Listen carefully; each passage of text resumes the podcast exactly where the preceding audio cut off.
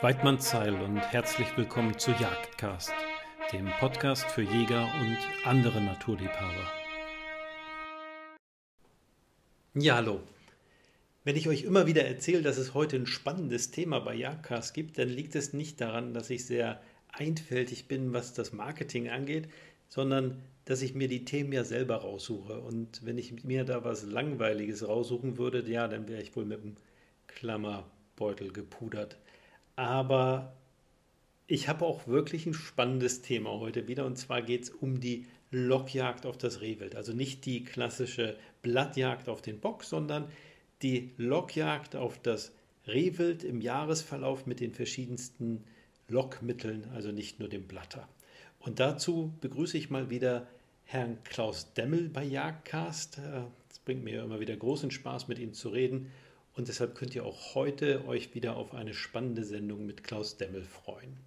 Bevor wir jedoch zum eigentlichen Thema der Sendung kommen, gibt es jetzt erstmal den Tierlaut der Woche und danach natürlich auch noch ein Wort zu unserem Sponsor.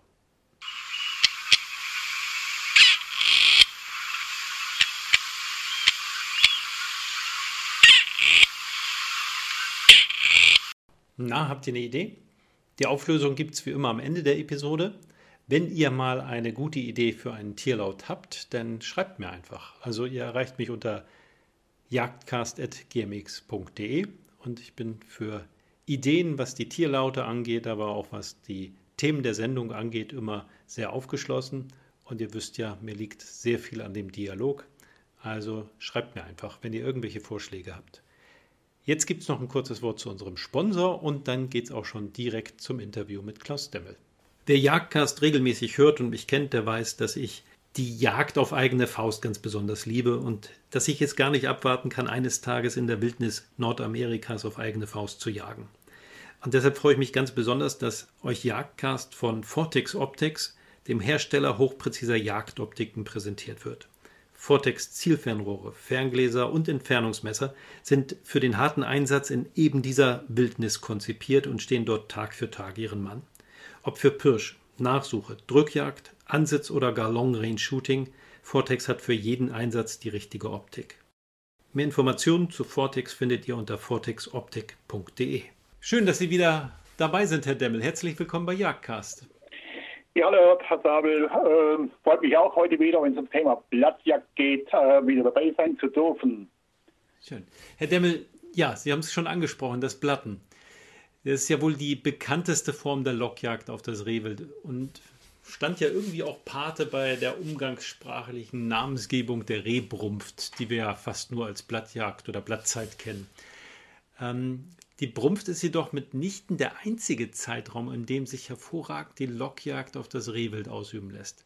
Also wenn wir mal das Locken etwas weiter fassen als das reine Blatten oder das reine Imitieren der, der Lautäußerungen des Rehwildes. Ausgehend vom Beginn der Bockjagd im April, Mai würde ich deshalb heute gerne mit Ihnen lockjagdmäßig mal Schritt für Schritt durch das Rehwildjagdjahr gehen. Was können wir denn am Anfang der Bockjagd, also je nach Bundesland im April oder Mai machen, um die gewünschten Böcke herbeizulocken? Gut, da müssen wir natürlich ganz klar unterscheiden. Ähm, Frühjahr, da geht es dann mehr oder weniger ums Territorialverhalten. Also hat jetzt mit der Brunft selber äh, eigentlich noch nichts zu tun. Und äh, deshalb würde ich den Jäger natürlich auch dringend raten, ähm, im, so im, im zeitigen Frühjahr, also die Finger momentan noch vom Lockinstrument zu lassen. Also nach meinem ähm, Gutdenken sollte man im Frühjahr nicht blatten. Äh, aus der Erfahrung heraus ähm, machen wir mehr kaputt, als wir Gutes tun. Nichtsdestotrotz ähm, gäbe es die Möglichkeit im Frühjahr, wie gesagt, es geht hier ums Territorialverhalten. Äh, die Böcke, die sind natürlich äh, sehr, äh, wie soll ich sagen, äh, oder strotzen nur so vor Kraft im Frühjahr, sind natürlich äh, darauf bedacht, ihr Territorium zu erobern bzw. ihr Territorium zu verteidigen. Und daraus gibt es äh, für uns Jäger die Möglichkeit, ähm, gerade was die Platzböcke, die dominanten Böcke angeht, die ähm, gezielt zu locken. Aber ich empfehle den Jägern immer hier ähm, wirklich mit Bedacht an die Sache ranzugehen, also nicht die Axt im Walde oder sprichwörtlich die Axt im Walde zu ähm, demonstrieren, sondern schon wirklich äh, so gezielt äh, zum Beispiel an die Einstände ranzugehen. Das A und O ist natürlich wieder, dass die Jäger die vermeintlichen Einstände kennt. Denn wenn die Jäger weiß, wo er die Böcke zu suchen hat, ist das wirklich schon die halbe Miete. Wenn ich zum Beispiel jetzt ähm, Ende April, Anfang Mai, wenn die Einstandskämpfe eigentlich noch so richtig im Gange sind, ähm, an die vermeintlichen Einstände gehe, wo ich die zumindest die, die Platzböcke, die dominanten Böcke vermute, äh, am allerbesten natürlich, wenn ich einen Bodenstand wähle, wenn ich vom Boden aus ähm, agiere, denn dann habe ich die Möglichkeit, mit Plätzen und Fegen äh, einen Rivalen zu, ähm, äh, nachzuahmen und somit den Bock bzw. den Platzbock zum Zustehen zu bringen. Denn oberste Priorität ist für den natürlich um die Zeit ähm, sein Revier, wenn ich das so sagen darf, menschlich sagen darf, das ist von Artgenossen sauber zu halten. Ähm, das ist natürlich ganz klar vorrangig für ihn. Äh, wie gesagt, denn ein eigenes Revier ist eigentlich die Grundvoraussetzung für eine spätere erfolgreiche Brunst. Ja. Ja gut, das Revier verteidigt ja wahrscheinlich den ganzen Tag, aber gibt es trotzdem irgendwie eine Tageszeit, zu der das ganz besonders vielversprechend ist? Gut, da muss man natürlich ganz klar wieder sagen, das sind die Zeiten, wo Rehwild vom Haus aus ähm, auf den Läufen ist. Das sind wie immer die sehr frühen Morgenstunden beziehungsweise dann die Spätnachmittag beziehungsweise dann die Abendstunden. Also tagsüber wissen wir selber, ähm, ist Rehwild äh, geht relativ kurze Wege, um ihren Essensrhythmus einzuhalten. Aber ich persönlich würde einfach die frühen Morgenstunden, das heißt so die ersten zwei, drei Stunden nach dem Hellwerden, beziehungsweise die zwei Stunden vorm Dunkelwerden abends sind, sind mit Sicherheit die erfolgsversprechendsten Zeiten. Ja, und, und wie gehe ich denn vor? Nehme ich mir einfach einen Stock und äh, ja, dresche im wahrsten Sinne mit dem auf einen kleinen Busch ein oder wie mache ich das am so, besten?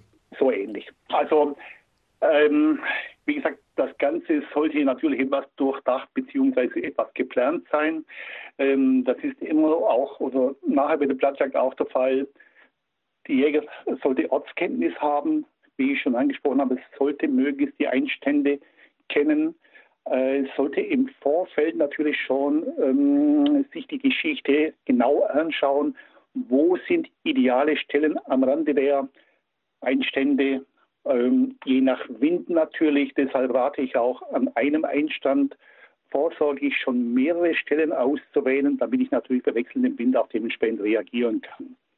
Ich suche mir im Regelfall Stellen aus, wo ich etwa über den Daumen 50, 80 Meter vom Einstand entfernt sitzen kann und natürlich zum Einstand gutes Sichtfeld habe. Das ist immens wichtig, weil sonst stellt der Jäger mal wieder fest, wie viele Bäume es im Wald gibt, äh, wenn plötzlich der Bock 10, 15 Meter vor ihm auftaucht.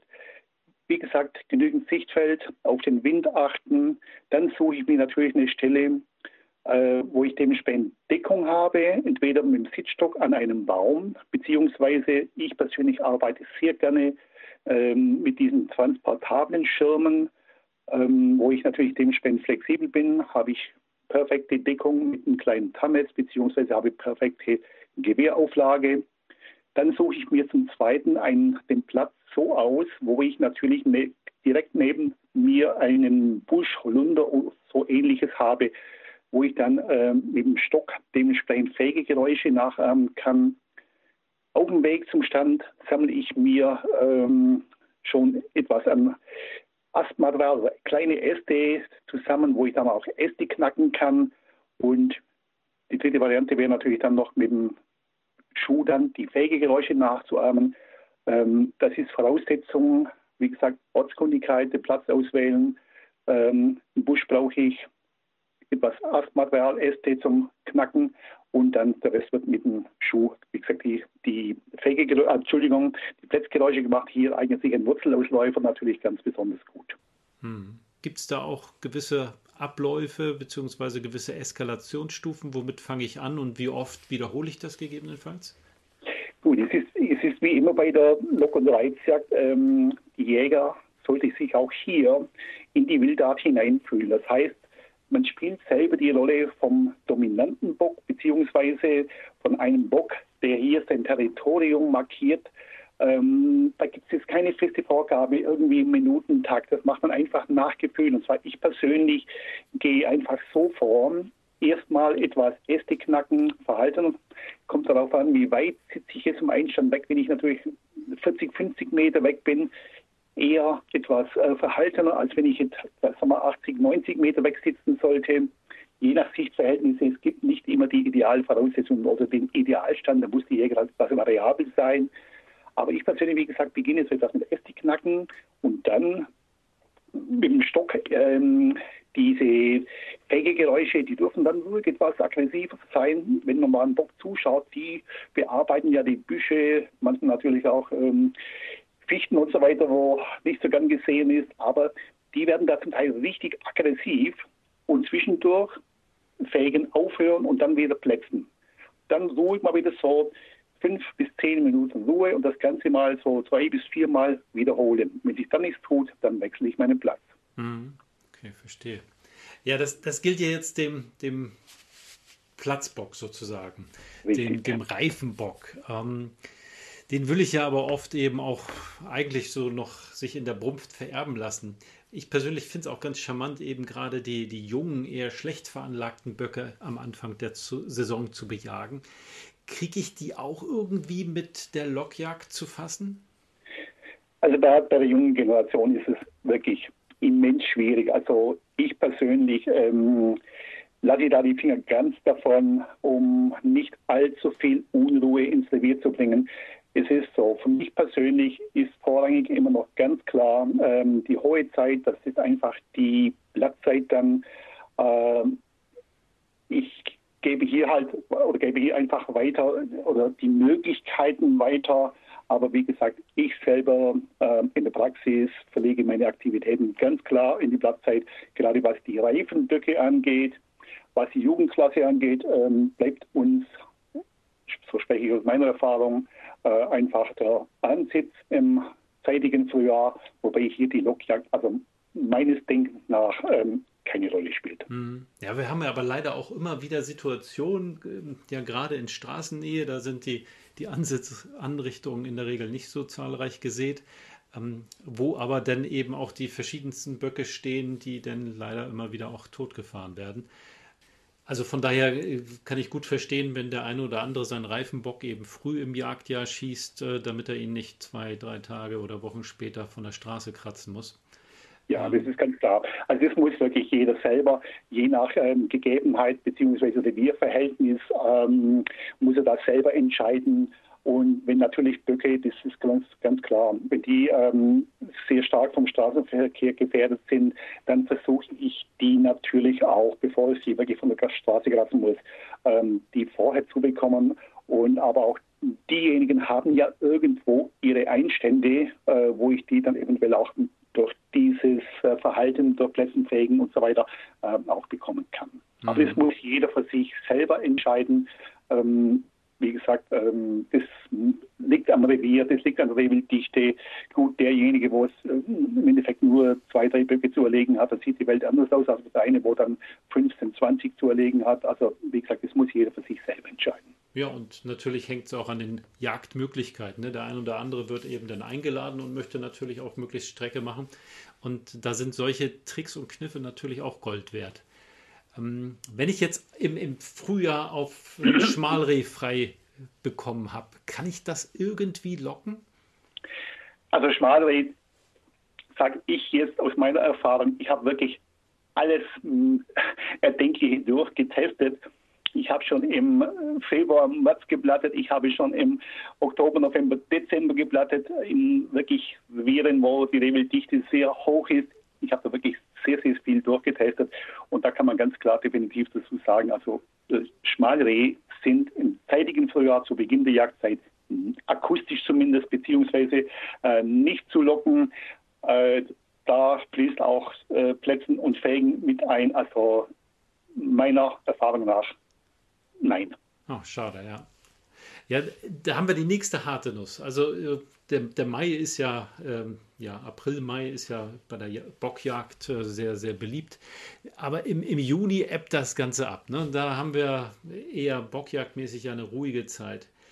Ähm, die, die Böcke, ja, den, den wächst die Esung quasi in den Eser und obendrein bietet sie die beste Deckung. Können wir da trotzdem was machen oder müssen wir das einfach hinnehmen, dass der Juni, was die Bockjagd angeht, eher nicht so produktiv ist? Also der Juni ist ganz klar, da habe ich auch letztes Jahr oder glaube ich letztes Jahr war gerade einen Artikel in der Wilden Hund geschrieben. Ähm, das äh, kenne ich auch aus der Erfahrung, höre ich natürlich auch von der Jägerschaft, ähm, dass einfach äh, gerade im Monat Juni ähm, die Böcke sich so gut wie unsichtbar machen. Äh, da haben Sie auch recht, den wächst die Äsung direkt in Äser. Natürlich äh, wissen die auch, was ihnen bevorsteht, zwar die Brünften, dass sie dann natürlich dementsprechend äh, Reserven brauchen und ähm, vermeiden natürlich äh, unnötig da Strecken zu machen, beziehungsweise äh, das ist ähnlich wie beim Rotwild die Feißzeit, könnte man sagen.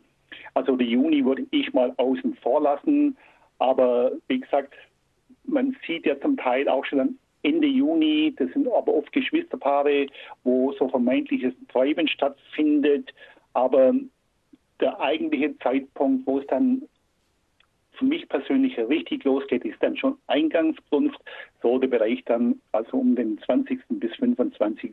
Juli. Hm. Ja, die, die Brumpf, die würde ich jetzt ganz gerne auch tatsächlich mir vornehmen. Ja, also mindestens sollten wir sie in meinen Augen so ein bisschen in die, in die frühe oder die Vorbrumpft, die, die Hochzeit und dann die Spätbrumpft unterteilen. Aber Sie, sie können da gerne noch viel detaillierter das Ganze runterbrechen. Aber erzählen Sie uns doch bitte mal, wie wir in den verschiedenen Phasen der Brumpft erfolgreich auf die verschiedenen Altersklassen ja, mittels eben Lockjagd weit werden können. Gut, da müssen wir ein klein wenig einen Schnelldurchlauf machen, weil das ist ein sehr umfangreiches Thema, aber einfach mal so auf die Schnelle. Und zwar gibt es eine Zeit, das ist, wie ich angesprochen habe, regional etwas unterschiedlich, liegt natürlich an der, wie hoch ist das Revier gelegen. Im Hochschwarzwald sieht das ein bisschen anders aus, als wie es zum Beispiel in der Rheinebene, aber grundsätzlich so ähm, als Richtlinie, der Bereich so 20. bis 25. Juli, wie gesagt, unterschiedlich äh, ähm, wie gesagt, ähm, an der Höhenlage vom, äh, vom Revier zu sehen. Ähm, da sieht man ja schon häufig ähm, immer mal so Treiben, nicht nur äh, die Jugendklasse, manchmal sind es auch ältere Böcke, was aber aus der Erfahrung heraus mit richtigem Treiben noch nicht allzu viel zu tun hat. Ähm, gerade die älteren Böcke, die bedrängen manchmal dann Schmalreh oder eine Ricke um einfach Stärke zu zeigen, ich, aufzuzeigen, hier bin ich der Chef. Und das bietet für uns Jäger schon die Möglichkeit, hier ähm, auch mit dem Lockinstrument selber, mit dem Blatter, hier ähm, äh, habe ich den Faden verloren, ja, ähm, nein, einfach hier aktiv zu werden. Und zwar eine gute Möglichkeit ist, wie gesagt, das muss jeder selber in seinem Revier herausfinden, ob das jetzt so der, der 223. wo wir die letzten Jahre richtig gute Aktivitäten äh, festgestellt haben. In dem Bereich ähm, kann ich dann schon den Blatter einsetzen und zwar ähm, kombiniere ich das dann auch wieder, wenn ich einen Platz am Boden habe, eine Stelle am Boden, einen habe, wo ich dann natürlich auch Plätzen fegen und so weiter kann, kombiniere ich das um die Zeit schon mit dem Blatter. Und zwar mache ich jetzt hier kein Riesenkonzept, sondern ich ahme einfach ein weibliches Stück nach, das vom Bock so spielerisch bedrängt wird. Äh, die fiepen dann auch und aber wo manch ein Jäger als williges Treiben deutet, aber meistens ist es einfach das Vorgeplänkel. Aber nützt oder oft schon und bringt uns wirklich äh, gerade vorrangig wieder den starken Bock, eigentlich den territorialen Bock hier zum Zustehen. Die Vorgehensweise ist ähnlich wie eingangs, was Plätzensägen ähm, und Ästeknacken angeht. Und dieses ähm, Spektakel, wenn ich das so sagen darf, ähm, das kombiniere ich dann mit den einzelnen Ruflauten. Spiele ich Ihnen auch kurz vor. Äh, das ist keine große Geschichte. Das sind nur so Pieplaute, etwas hektisch vorgetragen, äh, einfach wenn ein weibliches Stück vom Bock etwas so spielerisch bedrängt wird.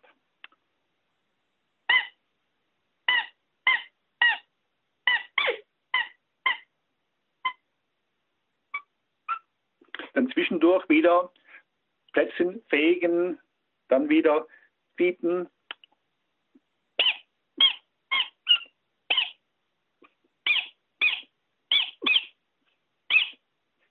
diesem Wechsel dann. Da darf ich ruhig mal so ein bisschen mehr, mehr Musik machen oder was heißt mehr Musik, etwas länger anhalten, aber mit dem Fiepen, wie gesagt, nicht übertreiben. Ich spiele es noch einmal.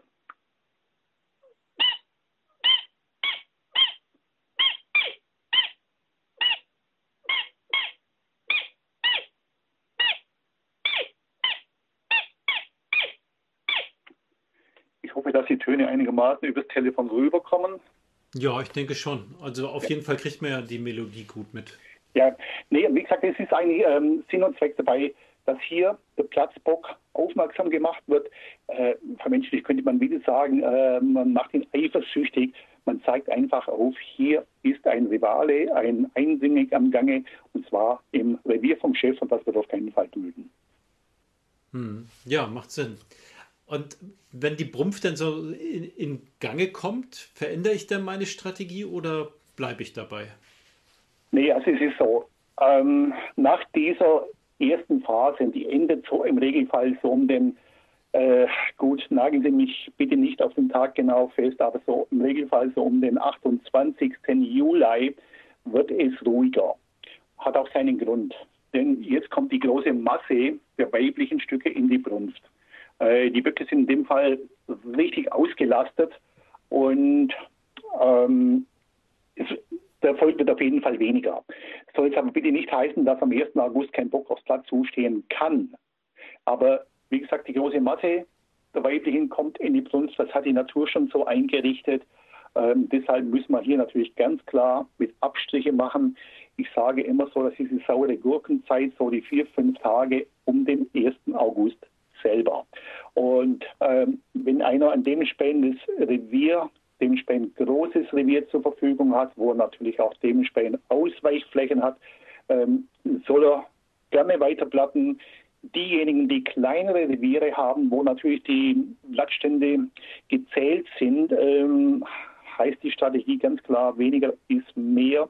Lieber dann auch mal ein paar Tage Pause einlegen und dann wieder nachher so ab dem 2., 3. August wieder zu Platten beginnen, denn von nun an nimmt natürlich die Zahl der weiblichen brunstigen Stücke stetig ab.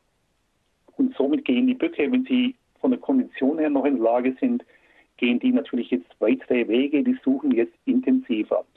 Heißt, ähm, um die Zeit platte ich dann auch etwas aggressiver, äh, denn es kann durchaus sein, dass der Bock natürlich schon etwas müde, abgebrunst ist, äh, vielleicht wirklich ähm, stark abgebrunst im Lager sitzt. Da muss ich schon etwas härtere Töne einschlagen, um den auf die Läufe zu kriegen. Wobei ich äh, selber immer noch dazu tendiere, ich beginne verhalten, schaukle mich dann selber hoch und spiele dann zum Schluss wirklich ein aggressives Geschrei.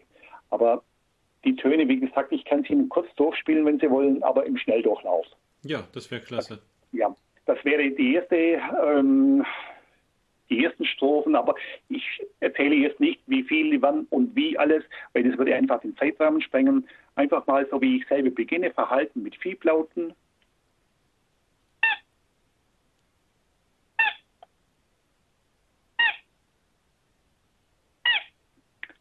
Danach steigere ich die Geschichte mit diesen langgezogenen Pia-Lauten, wenn die weiblichen Stücke den Bock zu sich rufen.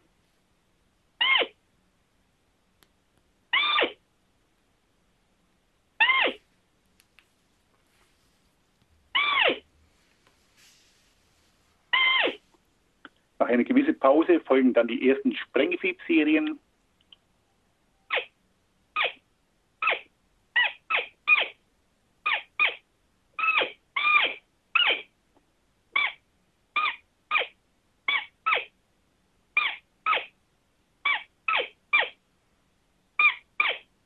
Und zum Schluss dann dieses aggressive Geschrei.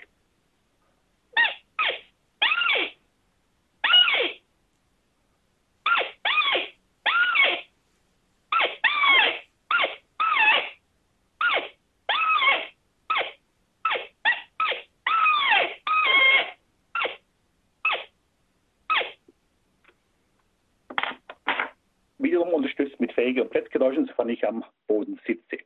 Hm. Gut, eines, eines möchte Entschuldigung, eines ja. noch, ähm, noch mal zurück zu dieser sogenannten saure Gurkenzeit. Also ähm, wobei ich, ähm, wir von Erfahrung her oder ich von Erfahrung her ähm, gelernt oder äh, eines wissen, und zwar äh, wenn die Böcke bei oder vermehrt bei den weiblichen Stücken stehen, ähm, es ist oft so, wenn ich zum Beispiel einen Kitz oder Kitze alleine sehe, äh, ist die Dicke im Regelfall nicht weit und dann kann ich natürlich ähm, mit dem Kitz mit dem Spähen arbeiten, äh, bitte nicht übertreiben, aber das ist gerade während der Zeit, wo die Böcke vermehrt bei den weiblichen stehen, ähm, eine gute Möglichkeit, wie gesagt, mit Kitzfieb ähm, hier doch die Ricke eventuell zum Zustehen zu bringen äh, mit etwas Glück folgte Bock im Schlepptau. Ich spiele sie noch kurz vor.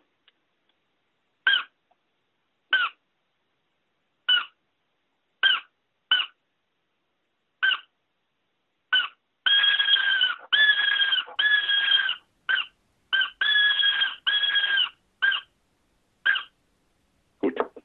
Ja. Ja, das äh, kenne ich auch von der Kids-Suche sehr gut noch. Ähm, nun haben wir ja teilweise auch die Situation, dass je nach Geschlechtsverhältnis eben in der ersten brumpftigen Phase, äh, mir fehlt gerade der Fachbegriff, aber in, in, im ersten Zyklus ähm, die eine oder andere nicht beschlagen wird. Also die kommt dann ja, glaube ich, in den zweiten Zyklus nach roundabout drei Wochen sind es, glaube ich. Ne? Also Mitte August äh, müsste dann ja die eine oder andere Ricke nochmal brumpftig sein. Da haben wir ja nur noch ganz vereinzelt eben brumpftige Stücken. Mache ich da das eben beschriebene Verfahren oder gibt es da was Spezielles für die Situation? Also in der Situation, also zum, äh, Entschuldigung, zum, zum ersten ähm, gezielt, jetzt, äh, ich sage mal so, weiter zu platten im Bereich ähm, von Ende August, September, Oktober, gezielt da die Blattjagd auszuüben, ähm, macht keinen großen Sinn. Denn die Stücke, so wie Sie angesprochen haben, die einfach übergangen worden sind, äh, beziehungsweise nicht zum Zuge kamen, weil einfach die an, oder das Geschlechterverhältnis, ähm, die Anzahl der weiblichen einfach zu groß ist, dass weibliche Stücke übergangen werden. Ähm, es gibt Reviere, wo wirklich auch ähm, dann Jährlingsböcke Platzböcke sind und irgendwann ist auch denen ihr Akku leer, wenn ich das so sagen darf sind die mit der Kondition einfach am Ende. Und so kommt es einfach dazu, dass manche Stücke übergangen werden. Aber wir wissen ja auch, ähm, wenn die Blattzeit vorbei ist, das ist so der Bereich dann meistens 15. bis 20. August, dann ist eigentlich im Regelfall Schluss. Dann ähm, machen sich die Böcke natürlich sehr rar, die ähm, regenerieren dann wieder. Und wenn ich dann sowieso draußen im Revier unterwegs bin, schadet ein Versuch keineswegs. Es kann nur eines passieren, im schlimmsten Fall, dass kein Bock zusteht. Aber ich persönlich würde den Platter auf jeden Fall mitnehmen, wenn noch zum Beispiel Bedarf ist am Bockabschuss und es einfach auf gut Glück probieren. Und zwar würde ich es einfach mit dem Rickenruf, das heißt, es ist ein langgezogener Pia-Laut, wenn das weibliche Stück den Bock zu sich ruft. Also jetzt hier kein Konzert veranstalten, macht keinen großen Sinn. Einfach den Bock aufzuzeigen. Hier ist ein Stück, das in der Brunst ist. Also der Bock ist in der Zeit noch fortpflanzungsfähig. Äh, er speichert ja auch äh, Sperma in den Nebenhoden. Und wie gesagt, zum Teil bis äh, Ende Oktober. Äh, zum Teil sind sogar starke Kitze vom gleichen Jahr, die im selben Jahr, im Spätherbst, sogar schon in die Brunst kommen. Ähm, ich spiele mal den Rickenfeb. Das ist ein ganz normaler, monoton klingender, etwas in die Länge gezogener Pia-Laut.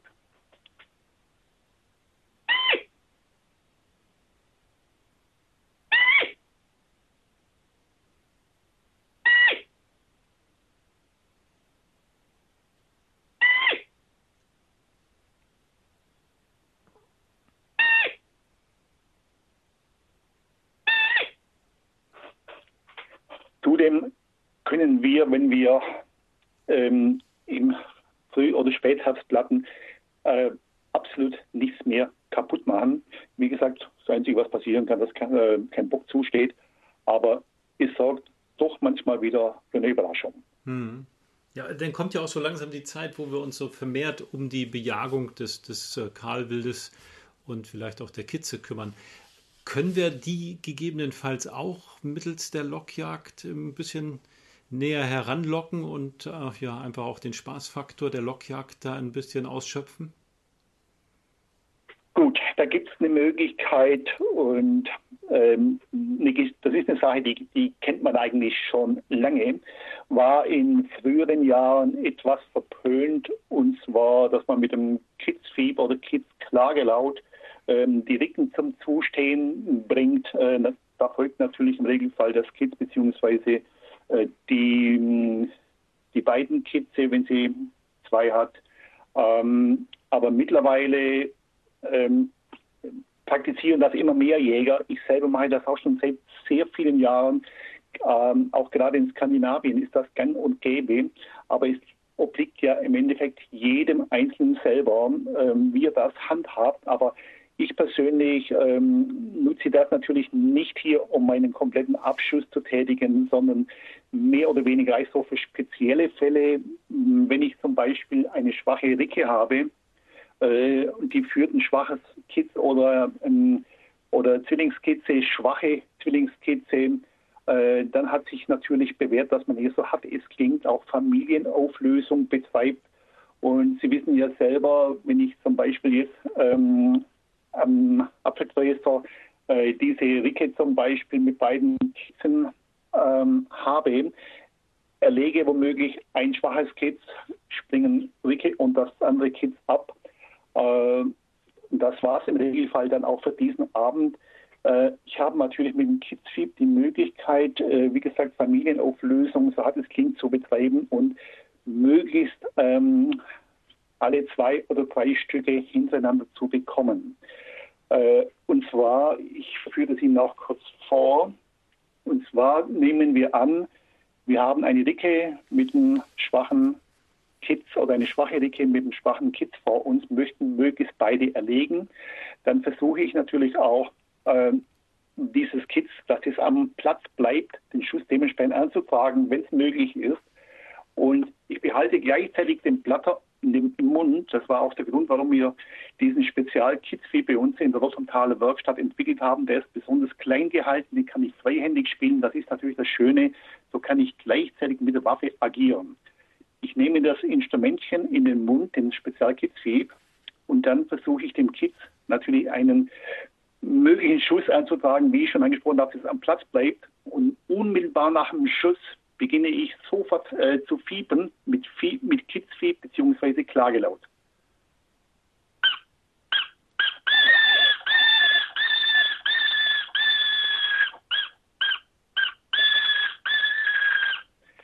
Die Dicke wird im Regelfall verhoffen, beziehungsweise wenn sie die Deckung, schon erreicht hat, wird sie im Regelfall wieder zustehen und nach ihrem Nachwuchs schauen. Und so bietet sich in den meisten Fällen äh, einfach die Gelegenheit äh, für den zweiten Schuss auf die Ricke dann. Beziehungsweise sollte sie Zwillingskizze führen, ist es keine große Geschichte, wenn der Jäger sein Handwerk versteht, beziehungsweise auch natürlich auch den Umgang mit der Waffe beherrscht, den schnellen Umgang mit der Waffe, ist das keine große Geschichte, hier alle drei innerhalb einer halben Minute bis einer Minute zu erlegen. Hm. Ja, was ja oft auch einfach Sinn macht. Ne? Ich meine, wenn man da schon so drei geringe Stücke hat, dann, dann werden die nie wieder in der Rangordnung äh, so weit nach oben kommen, dass da irgendwann mal ja, starkes Revel draus wird. Ja, ganz klar, nee, das ist, weil, wie gesagt, in früheren Jahren war das verpönt, war galt zum Teil als unweitmännisch, aber auch hier sage ich wieder, man muss die Kirche im Dorf lassen. Es macht einfach Sinn und ähm, Sie wissen ja vielleicht selber, wenn ich jetzt zum Beispiel eine, wirklich eine Ricke habe mit schwachen Kids, wo ich beide erlegen möchte und erlege oder bekomme nur das Kit, ähm, die Ricke, wenn es auch ein älteres Stück sein sollte, lernt natürlich aus der Sache wieder. Es wird zum Teil immens schwierig, die dann noch irgendwie zu bekommen. Ähm, deshalb, wie gesagt, mit akustischer Unterstützung ist das einfach für mich sinnvoll. Ja, ja, und man kann das gerade in Feldrevieren äh, ja auch hervorragend beobachten, wie die teilweise umhergeschubst werden ne? Äh, von den stärkeren Stücken. Also ja, ich, ich halte die Bejagung solcher Stücke doch für sehr, sehr sinnvoll. Ähm, das habe ich, wie gesagt, wir haben schon so viele äh, Strategien äh, hier äh, versucht ähm, oder irgendwie, wie man es am besten lösen kann, von, von der Wiki äh, ein Kitz zu erlegen, in der Hoffnung, dass das andere dann, wie viele heute noch der Meinung sind, mehr Milch abbekommt, ist im Endeffekt irgendwo alles Quatsch. Also äh, wenn die, äh, wie gesagt, die Dick von Haus aus schon schwach ist, ähm, hat sie im Regelfall auch schwache Kitze. Das werden niemals äh, vom Wildbett her ähm, starke Stücke werden und deshalb macht einfach Sinn, wie gesagt, dass man hier ähm, möglichst alle zwei beziehungsweise alle drei bekommt. Ähm, lieber lasse ich dann wieder der anderen Starken ähm, ihren kompletten Nachwuchs und so, wie gesagt, ähm, ist das für den Rebelbestand eigentlich nur von Vorteil. Ja, definitiv. Ja, sehr interessant. Ähm, Herr Demmel, zum Schluss würde ich ganz gerne noch ein Reizthema ansprechen, nachdem wir ja schon das eine oder andere tangiert haben, aber jetzt wird es technisch. Ähm, es gibt ja mittlerweile ja Log-Apps, die sich auch recht großer Beliebtheit erfreuen. Äh, auch wenn es ja eigentlich gesetzlich verboten ist, dass diese zur Lockjagd eingesetzt werden. Also ich glaube, die dürfen eigentlich nur gehandelt werden, weil sie eigentlich zu Trainingszwecken dienen, rein theoretisch.